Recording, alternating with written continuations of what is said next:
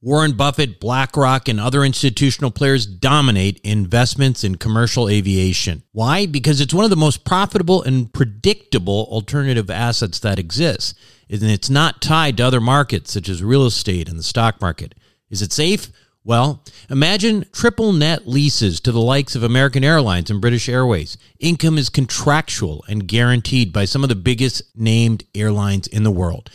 That's why this kind of investment was never available to the ordinary accredited investor. That is until now. Visit accesswealthaviation.com and check it out for yourself. Invest in an institutional team with over 200 plus years of combined investment experience in the aviation sector.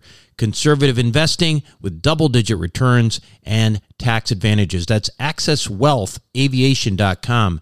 Accesswealthaviation.com. You are listening to the Wealth Formula Podcast with Buck Joffrey. Get ready to change your life.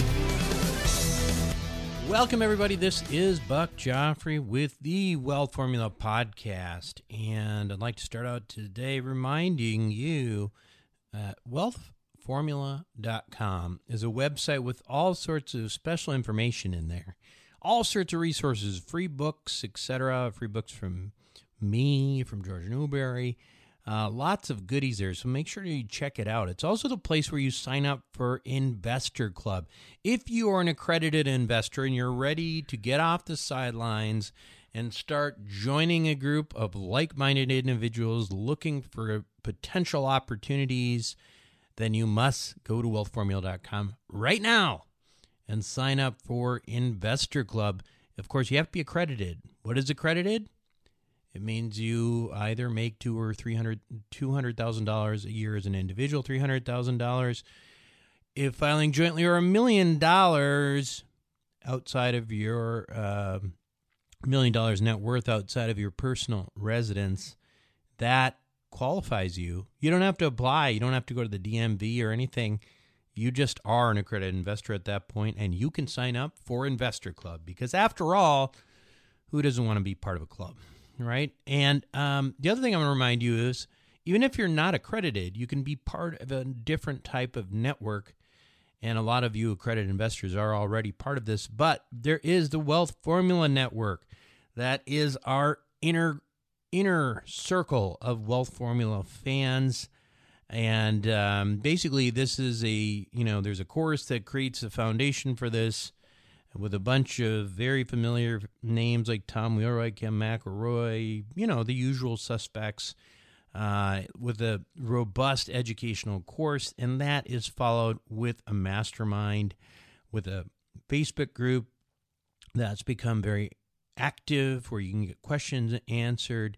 Uh, and also bi-weekly mastermind calls with your yours truly. We do them on Zoom so we can actually see each other and um, uh, and uh, you know it's it's it's like a little party.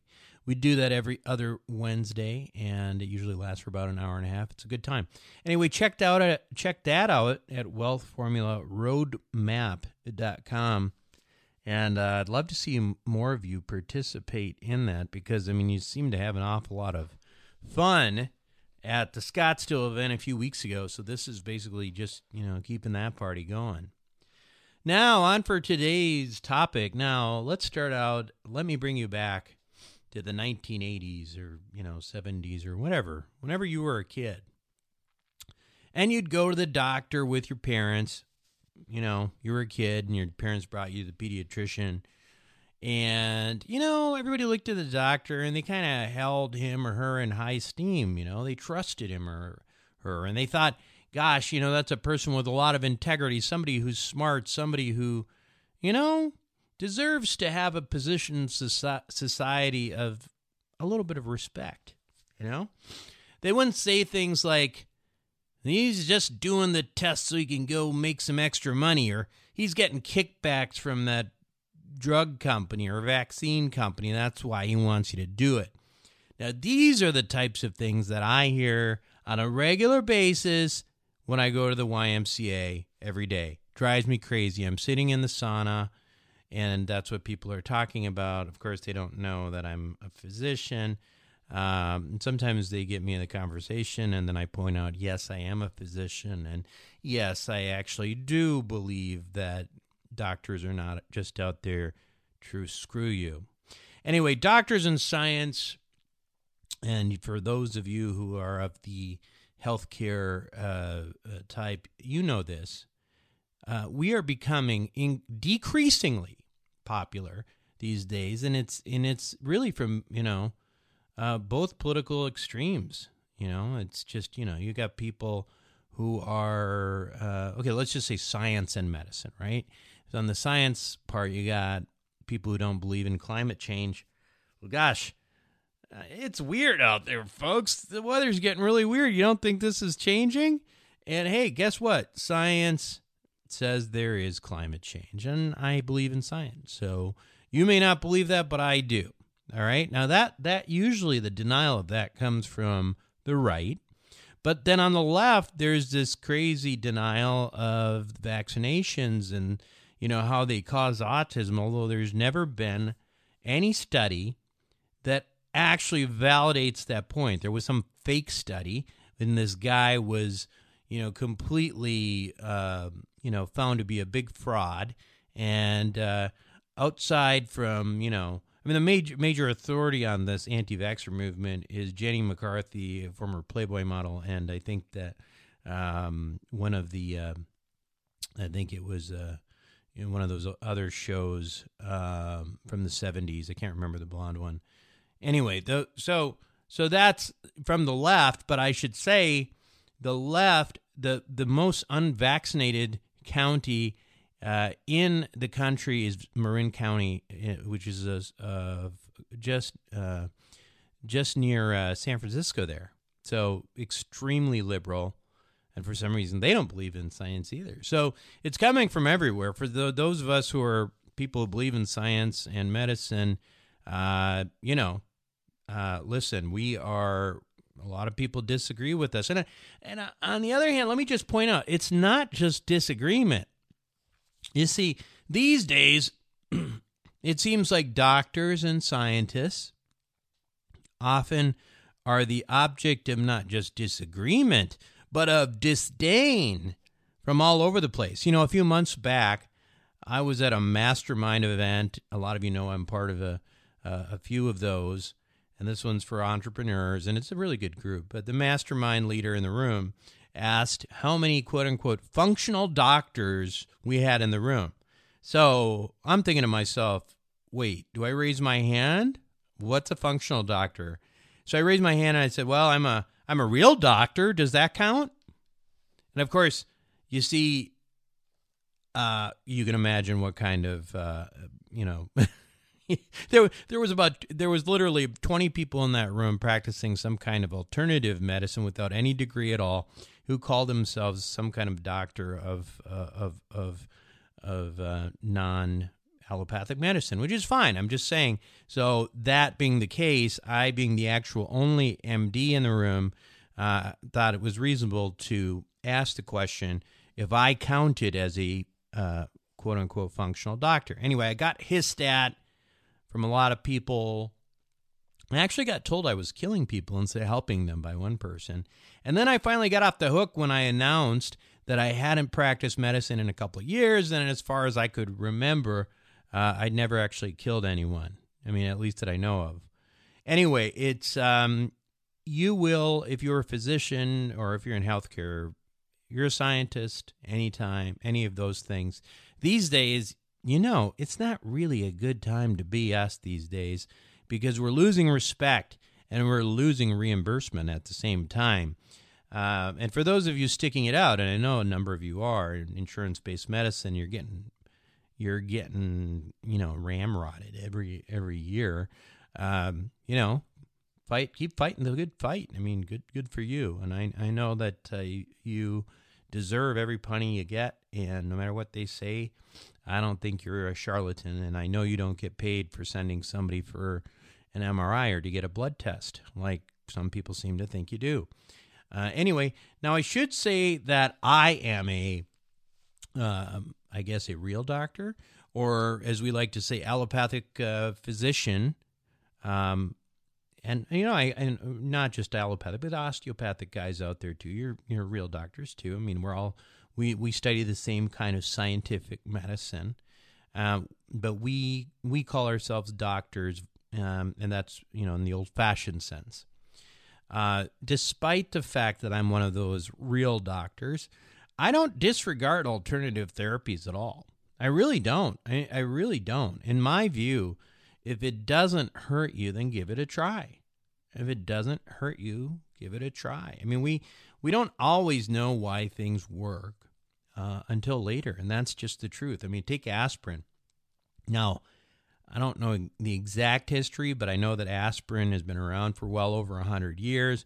I know it comes from like tree bark, and I'm guessing at some point, you know, someone who was in pain got you know was in so much pain they just felt like they had to bite down on some bark or something and then they felt better and the next thing you know people started using it for pain and we didn't discover why it worked many many years later that's how things work a lot of times things work and then we discover why they work later and so i'm not against alternative stuff at all um, you know another example of that is acupuncture i mean acupuncture has been around for centuries, man. Right? The science, the the the Chinese have been doing this forever, and it's been you know now it's been proven to be beneficial for a variety of ailments.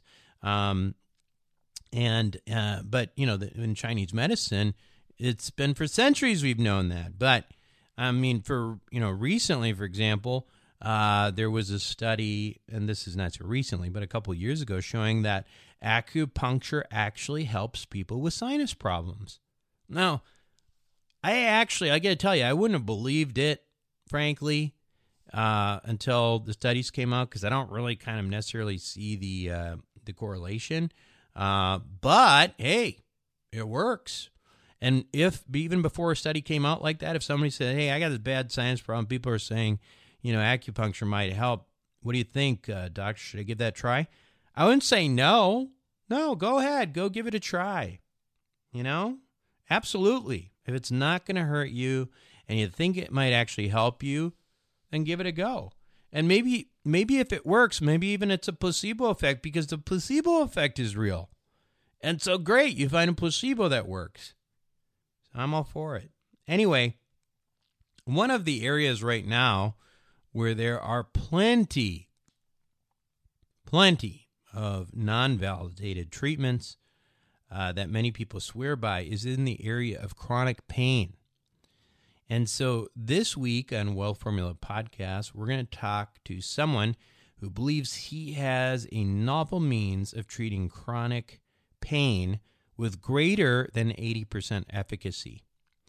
And um, if you want to, you can even invest in this project. And that's why this is on this show, because we are ultimately an investing show. We're not a doctor show.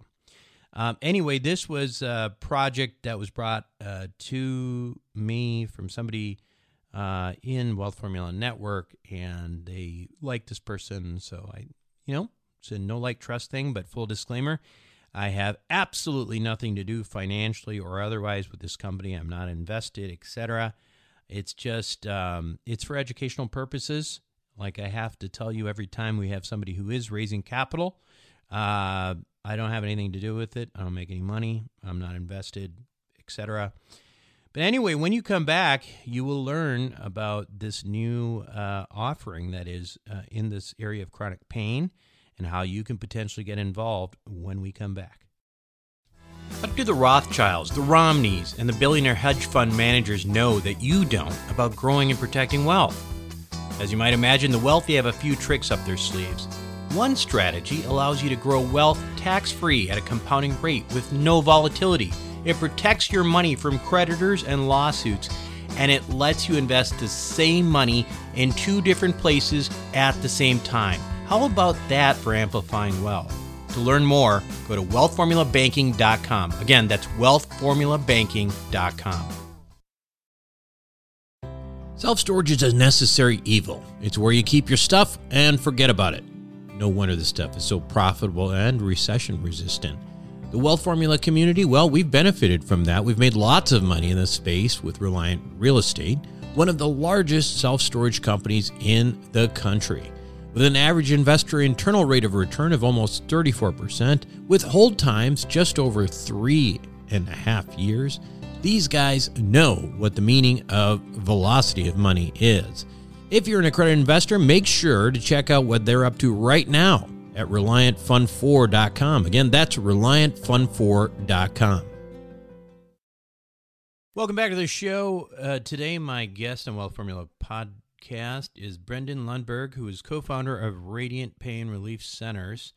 Uh, he and his partner, David Farley, uh, who is a Harvard MIT trained physician, set out with a vision to build the safest, uh, most consistent, effective, and appealing solution to the chronic pain epidemic that is probably underappreciated in this world. I can tell you I'm in pain right now. Anyway, Brendan and Dr. Farley opened uh, what is called Radiant Pain Relief Centers, and they own, opened their first center in Portland, Oregon in February of 2014. And following the success of the first center, they are now laying out a plan for expansion to open new centers and markets, both nationally and internationally. So, Brendan, welcome to Wealth Formula Podcast. Thank you, Buck. I am honored to be here. Well, that's kind of you to say. So, yeah, we, we were talking earlier. We know a few people in common, and actually, you were uh, you were referred as a potential guest from one of our Wealth Formula Network uh, members, and so that was uh, that's always a nice, um, you know, no like trust thing that we do around here when we get somebody on the show. So, um, let's talk a little bit about this whole chronic pain thing, which you're involved with, and yeah. Uh, by the way, I should point out the reason we're going to be talking we're talking about this is there's an investment uh, opportunity involved. We're not just talking about this on an investing show just because. Um, but first, uh, Brendan, obviously, you know you're not a physician uh, per se. You know how how'd you get involved with chronic pain? How has it affected you personally? Is it how did you find this area? It has affected me personally. In fact, I, I started developing chronic low back pain as a teenager, you know, fit, healthy, active, and kind of uh, unknown as to why I'm experiencing this pain, experiencing my low back at a young age. And I had an uncle that was a chiropractor so I get regular adjustments throughout my growing up years, and always felt good and seemed to help resolve the pain, but never fully resolved it long term.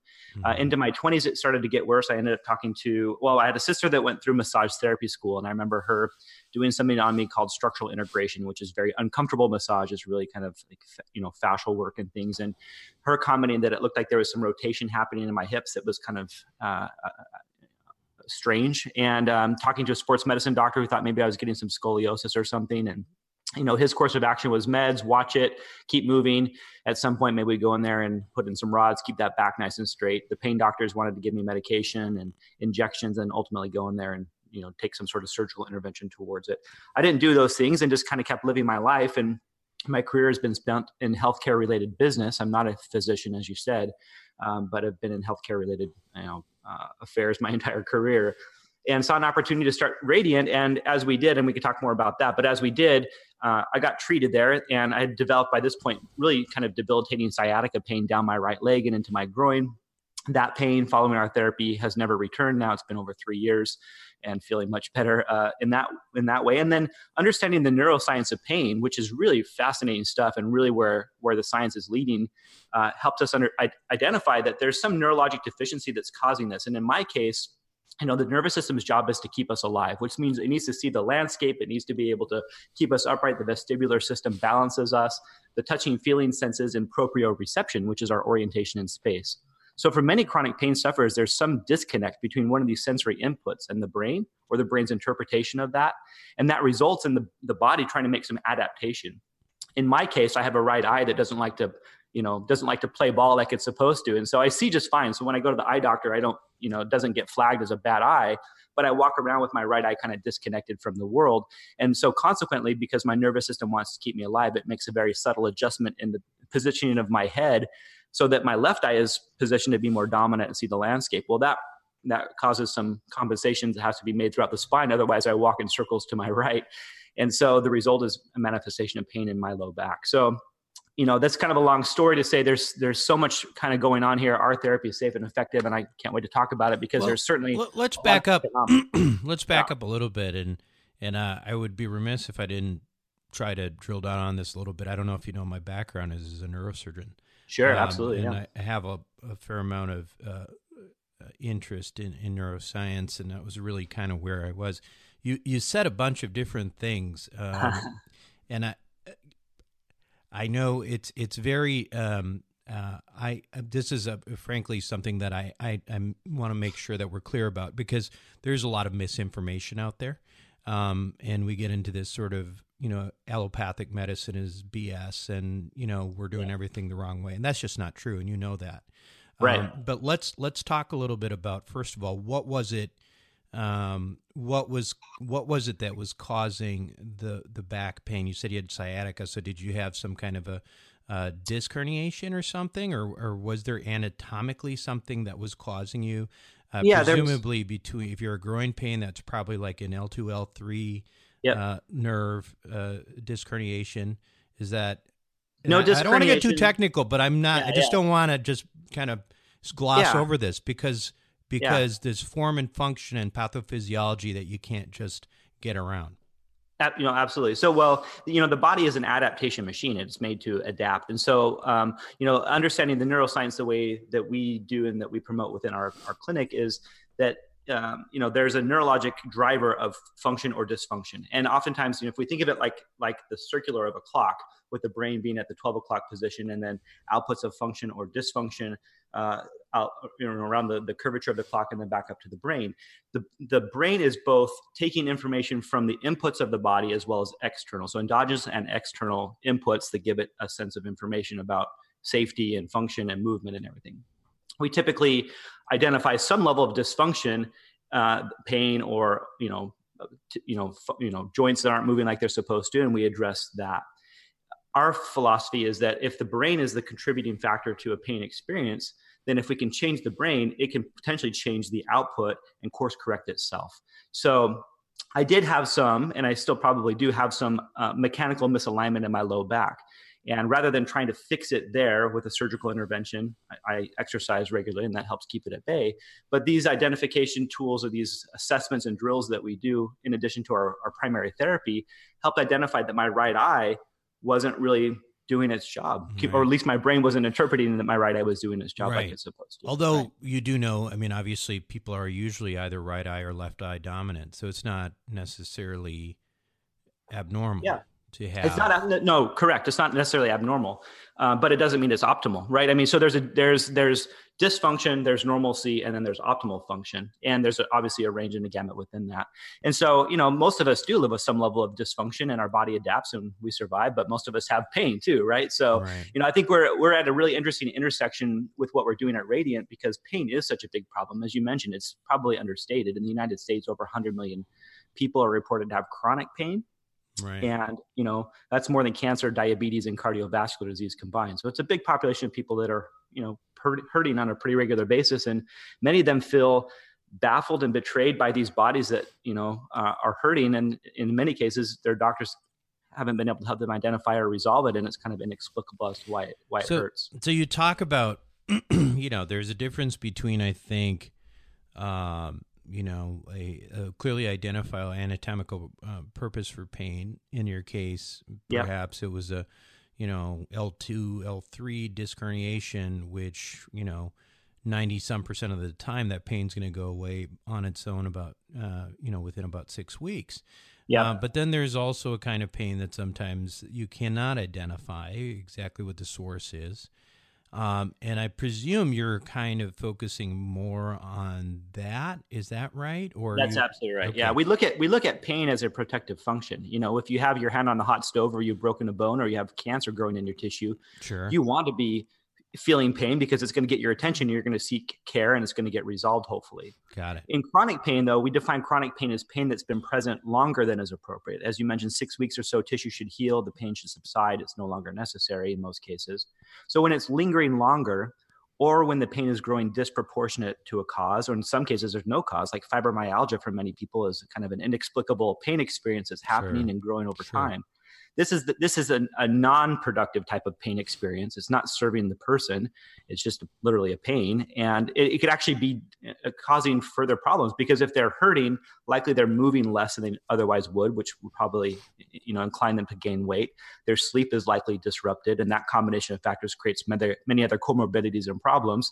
And then most of us just pop pills. And so the pills then inevitably you know we become dose tolerant to them. We have to keep upping the dosing and inevitably there's some sort of you know chemistry change in the body or side effect that starts to happen or addiction or a combination of these things and you know we have obviously this very omnipresent opioid addiction epidemic that's kind of in the news sure. and so you know we yeah again i we just feel really fortunate to have a therapy that's um you know very well, safe very effective let's talk a little bit about um so you met up with dr farley yep and he is a physician he is a medical doctor. Yeah, getting what trained kind, at Harvard and, and MIT. Yeah. What kind of physician is he? What specialty is he? He's a family medicine doctor, and he would tell you, much to the chagrin of his uh, instructors and professors and colleagues at Harvard and MIT, he chose to go into family medicine uh, after doing some residencies, and you know, uh-huh. has been in clinical practice for about thirty years here in the Portland area. Got it. And and so, tell me about the actual treatment. How so? Yeah. Let let's if you're talking about um, treating, I guess, in in a, a non pharmaceutical way, what what's the novel treatment that that you're proposing with this? Yeah. So again, you know, with the with the philosophy and understanding of the of the most recent neuroscience is that pain is is neurogenic. It's driven from the brain, experienced in the tissue. And again, in the short term, it's protective. In the long term, it's not so protective, and the brain essentially becomes habitualized or wired to kind of expect and perpetuate the pain phenomenon in a way that's no longer serving a, a protective function. So rather than trying to mask it at the tissues or mask it with the drug or address it at the, at the pain site, the tissue site where the pain is experienced, we are able to transmit new information. We have a, an FDA cleared medical device that we identified and, um, you know, been spending the last few years really learning and, and you know, position ourselves to be able to control. FDA cleared, um, been researched at the Mayo Clinic and Johns Hopkins, but ignored by mainstream medicine because it was predicated on a TENS unit when it was taken through the FDA. And so TENS has obviously been around for many, many decades. And, you know, this is a, in, in many clinicians' first blush, an, uh, an over, overly priced TENS unit, but it's actually quite different. So the technology acts like an artificial nerve, essentially. It generates a dynamic set of artificial nerve impulses we attach electrodes on the skin in healthy tissue that doesn't hurt but is you know in proximity to the painful area. We turn the device on. We begin to generate those impulses from the you know from the technology through the wires of the machine up through the peripheral nerves through what is called the c fibers of the nervous system then in through the CNS and into the brain. The brain receives these impulses and begins to interpret them essentially as an endogenous or a natural self generated message, and it begins to ease the pain experience. What happens is that the, the messaging coming out of the device is dynamic and changing. So the brain doesn't become tolerant to it. It has to kind of respond to this. And this helps break up these neurotags or these associations or wirings that are perpetuating the pain experience, it begins to break those up, and the brain is able, through neuroplasticity or its ability to learn, it's able to create a more normalized perception of pain. We give the first treatment for free because, in many cases, it's pretty profound after some education about what we're doing and how we do it and why we do it. And then to give you know the, experience of it, the relief that many clients see is pretty profound. But it's really a process of repetition and exposure in order to change the brain and help to restore the brain back to a more normal pain experience. So, you know, you mentioned something, and I, I would like to kind of focus on it again because as a, my, putting my physician hat on and neuro guy back on, yeah. Um, uh, you know, a transcutaneous electrical nerve stimulation unit, which is a, a TENS unit, as you discussed. Yep. It works essentially the way you're describing. It's a tingling, buzzing sensation on your skin, drives up uh, sensations into your, you know, ultimately through your peripheral nerve uh, peripheral nervous system up into your brain, brain, blocks or suppresses pain messages to your brain. It can also stimulate, you know, the body to produce higher levels of our own natural painkillers, vis you know, sure. like endorphins, etc. So tell me, and tell all the doctors out there too, because we're all wondering the same thing. How is this different? Yeah, well, that's a great question, and it, it is significantly different. It's different in the in both the output, the intensity, the waveform, and the dynamics of the the impulse that's happening. Again, it's not a static message; it's a dynamic and changing message, which is all important. Also, the way that it's administered uh, on the body. So again, we don't you know, a TENS unit is typically placed in the painful area. You're creating an analgesic experience because you're creating a new sensation in that area that's being experienced as pain.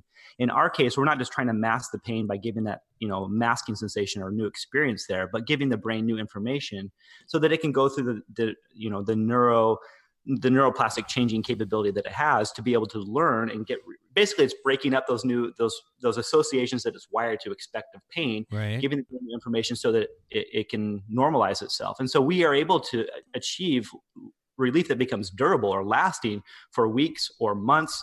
In some cases it's indefinite. And uh, without these side effects and risks it's pretty remarkable. Yeah i mean i'm i'm still not necessarily understanding the difference between um, the TENS unit based on what you just said. But are there any studies right now comparing? Um, yeah, there's there's a few pilot studies that have been done at Mayo Clinic and Johns Hopkins. Um, you know, there's been economic um, challenges by the former licensee in terms of how do they really commercialize this. That TENS predication has ruined uh, really an economic reimbursement potential with insurance um, because it's predicated on a TENS unit, and so TENS reimbursement is quite low, as you know. So um, what we've done is, um, you know, basically we're building a direct to consumer business around this technology because we saw an opportunity that seemed really quite promising. So we spent the last five years really understanding does it a work b can we create a replicable consistent business that allows us to you know to be able to deliver consistent results and then can we build a business model that makes it affordable without insurance coverage and yeah. still create an economic well, I, I, get that and before we get to that though i'm just i yep. guess again where it is sort of my fiduciary responsibility to sure. to do yeah, the yeah. due diligence here, uh, especially given the fact that you know I I know a thing or two about this stuff. Um, yeah, yeah. In general, uh, what I'm trying to say is that typically the way we will judge in in medicine, you know, whether whether something is better or different is through some kind of you know double blind placebo um, you're, you're absolutely study, right. Yeah. Or in this case, do you have any reason to, um, you know, from from at least from the studies, say that this works better than a TENS unit?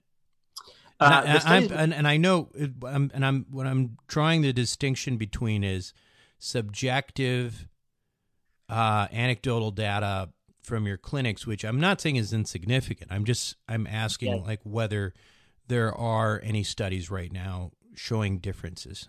There are studies showing differences, and uh, they're on our website. And certainly happy to make them available to the audience that would be interested to, to review those. Um, but but they are limited. I mean, in full disclosure, they're limited. And what what I found so prior to starting Radiant, I spent a few years trying to sell this technology to physicians. Mm-hmm. The experience that I encountered was that most professional clinicians, MDs, and including the gamut of alternative care physicians are trained in pain science from the 1960s, the, the gate control theory of pain. And uh, uh, Melzack and Wall, I believe, were the publishers of that of that um, you know theory and model. And and Melzack in the late 90s basically created a new theory called um, the pain neuromatrix theory, uh, which essentially kind of debunked it, and in a sense it says that you know the the that pain is multifactorial and that is a real brain component uh, driven versus what's you know kind of explained in the gate control theory of pain. So we found that many clinicians didn't understand the science that kind of underlined uh, both the more modern understanding of pain and you know the, the, mechanism of action of our therapy there was an economic disincentive for, for in many cases for them to adopt this therapy because it's very costly. One device that retails over $100000 and there's no you know viable reimbursement. So that's a that's an economic challenge. And then you have an opportunity cost because you know there's other resources that you have that are built into your practice and to you know to uh, redirect those into something that is hard to you know figure out how do you price and command a reasonable value to. So that combination of factors made it really hard. And then there's limited studies. So as I went out to talk to doctors about it, this combination of factors really made it hard for us to to create a level of trust and understanding because to your point, physicians are trained to look at the studies, to read the studies. They want to see double blind, placebo controlled, longitudinal outcomes if possible. And the reality is that that doesn't happen. But the therapy does work really remarkably well. And having personally spent about a decade in the hearing aid industry, Hearing aids are not covered by insurance. They're not cheap. An average sale price for a set of hearing aids is about seven or eight thousand dollars. I thought, well, if this technology really does work, and people are spend, willing to spend money and i think you worked also as a cosmetic surgeon for a while as well so you know people are willing to spend money for things that are important to them if they see the value and understand it i created a different business concept which is to build clinics and go right to the consumer because i mm-hmm. can't i can't create studies that don't exist. I can't fund studies that don't exist. I don't have the I, at this point didn't have the rights to the technology to do that. And you know, you know would it be illogical for me to you know deploy that type of capital if i even if i had it. So I said, let's just see if we can create a consumer appeal that makes this work. And so what we've done is the last five years, we've really been in the learning mode. You know, we've had, we've been generating revenue, but we really consider it pre-revenue and really kind of a learning of both the therapeutic and the business side of things to marry them in a way that we think can be quite appealing. What we've seen is that we average across I don't know the exact number, but it's over 500 people that we've treated over the last five years, an average reduction of about 84% on the VAS scale. So people come in, they typically measure pain from zero to 10.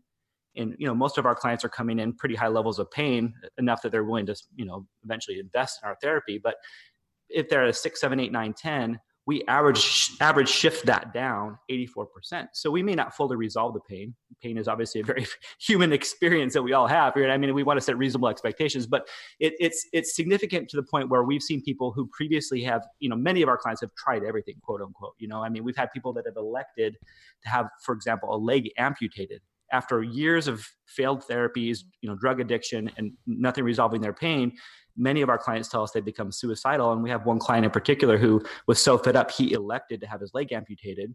They amputate his leg, it becomes phantom pain because it's a neurogenic problem, not really a tissue problem at this point.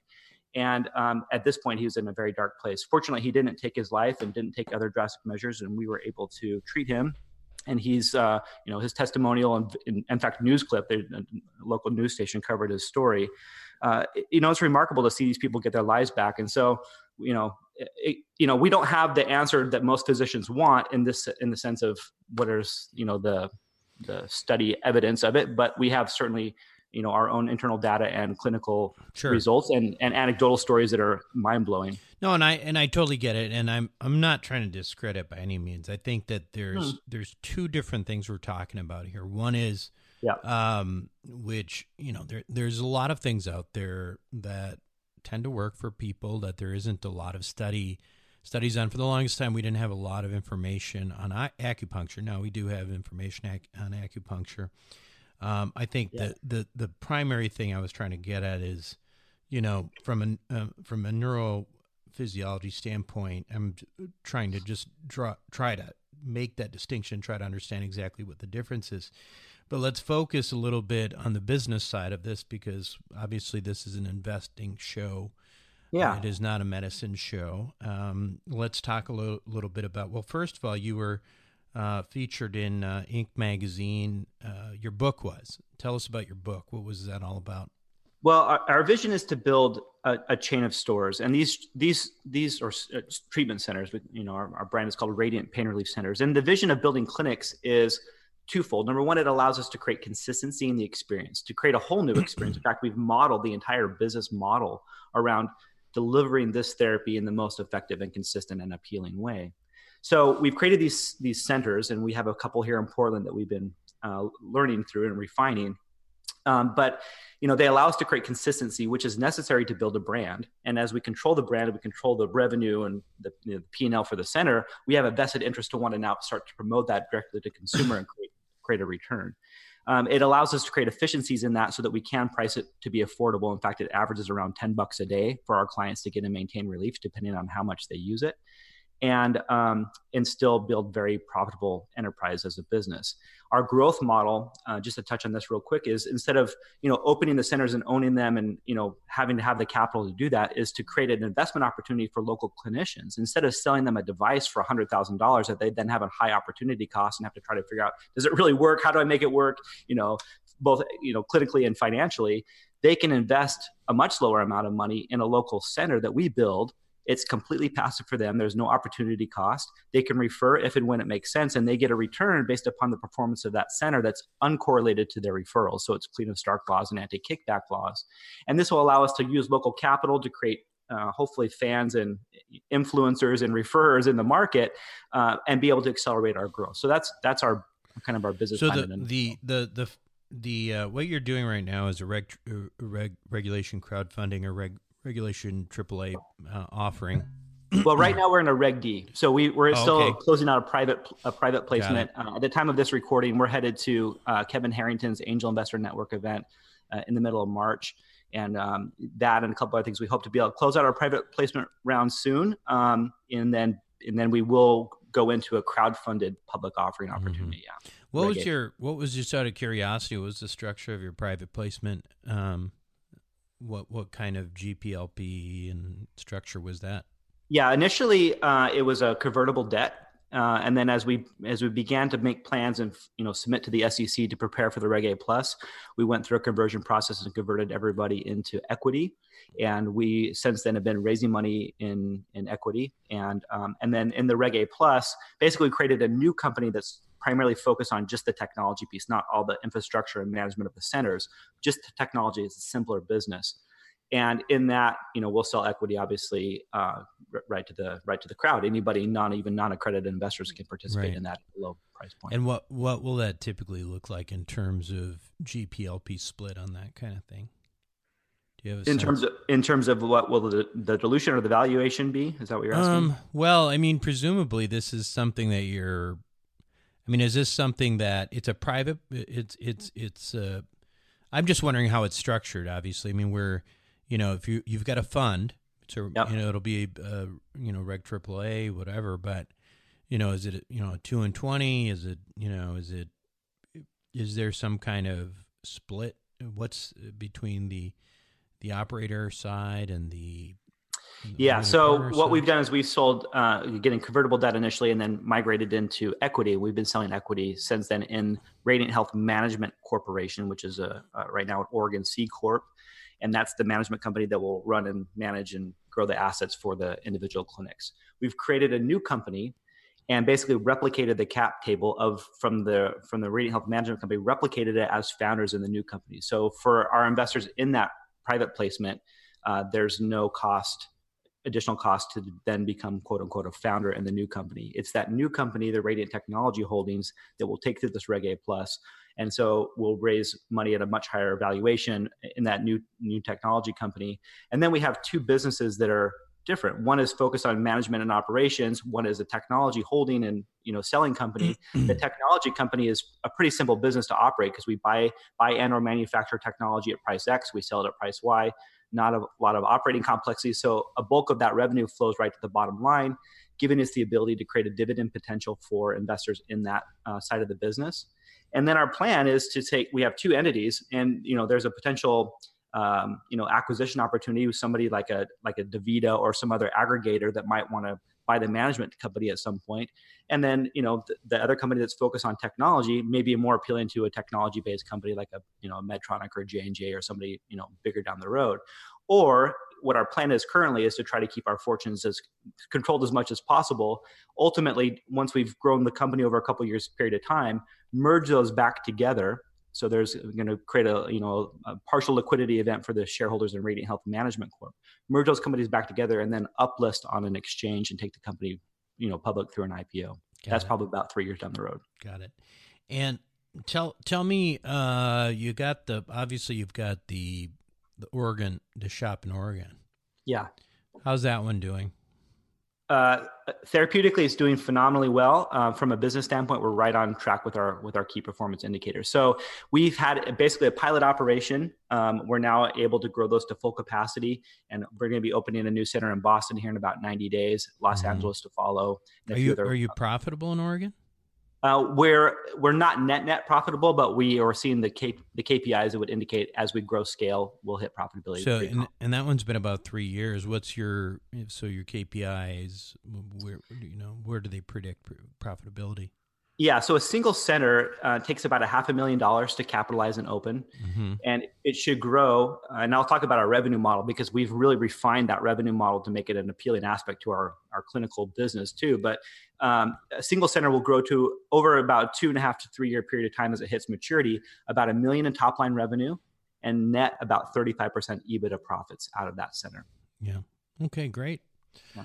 Well, listen, it was good. Uh, good talking to you, and uh, definitely uh, good luck. How do we uh, How do we learn more about the business and potentially get involved uh, with the offering if if it's uh, something that people are interested in. Yeah, thank you, Buck. Well, we'd love to chat with anybody, clinicians or non-clinicians. I mean, pain is a really significant problem, and the opioid addiction epidemic obviously makes this pretty urgent. So, uh, you know, if you're interested, the best place is to go to a simple landing page that we have at radiantrelief.com. And there you can indicate if you're a clinician and you want more information about the science or the business opportunity related to clinicians, if you're interested in the Reg A Plus, if you're interested in the private placement, if that's still open at the time, if you're just interested in the book or following our story, or if you have pain yourself. That's the best place to go, and we'll get you the appropriate information and route you appropriately. But radiantrelief.com. Brendan, thanks so much for being on the show today. My pleasure, Buck. Thank you so much. Cheers. We'll be, we'll be right back. Welcome back to the show, everyone. I'm curious uh, what you guys thought of that interview. I mean, it is a it is good to you know hear about different things going on. I would love to hear from you know some of you neurologists in particular. Uh, did I do a good job, John? Did I good do, do a good job? Uh, did I ask the right questions? You know, I'm just a dumb surgeon, so I don't necessarily know.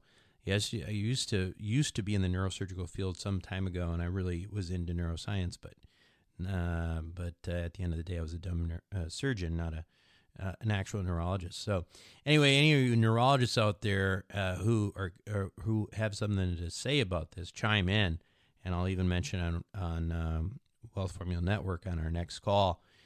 anyway, um, now for me, this is you know this this of course is an, an investment opportunity that I would categorize as high risk, and it's not it's not a you know, it's not anything against this particular company. It's not anything against Brendan or even the technology. It could be the best technology ever, but it is a startup. And understand that startups are still by nature uh, that type of investment that can be, you know, high reward, but also very high risk. It's not like investing in in in real estate, right? Um, but there are lots of ways to invest outside of stocks, bonds, mutual funds, and even real estate that are riskier and sometimes provide higher reward. For those of you who know, for me, that happens to be in the area of blockchain, um, and I'm uh, that's my high risk stuff. Um, so I'm not really necessarily into the startup world because I'm not a person who I think is really good at evaluating startups. Um, but this is uh, something that could be really interesting to those of you who are interested in startup technologies. So make sure to check out uh, their website and you know ask them questions, etc. And uh, if it's of interest, then move forward. Anyway, uh, that is it for me this week uh, on Wealth Formula Podcast. This is Buck Joffrey signing off. Thank you for listening to the Wealth Formula Podcast. Visit us on the web at wealthformula.com. The information contained in this podcast are opinions, not fact. As always, consult your own financial team before making any investment. See you next time.